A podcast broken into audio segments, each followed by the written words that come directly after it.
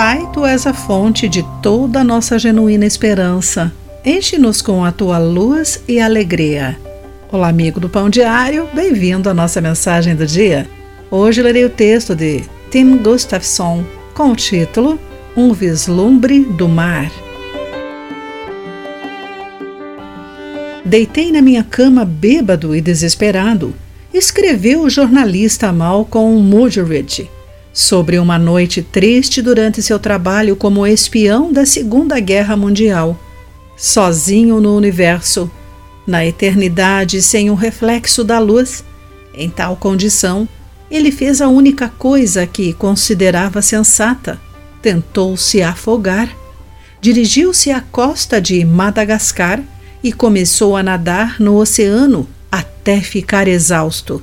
Olhando para trás, vislumbrou as luzes costeiras distantes.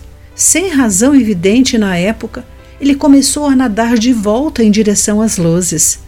Apesar do cansaço, ele se lembra da sua alegria avassaladora.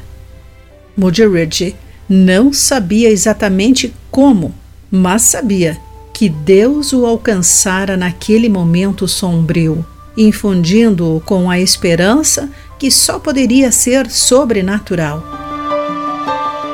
O apóstolo Paulo escreveu muitas vezes sobre essa esperança.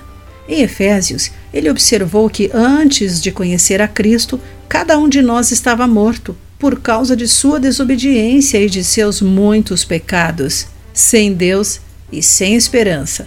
Mas Deus, que é tão rico em misericórdia, nos deu vida juntamente com Cristo.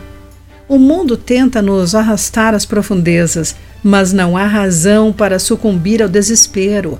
Como Mudgeridge disse sobre o mergulho no mar, ficou claro para mim que não havia escuridão, apenas a possibilidade de perder de vista a luz que brilha eternamente.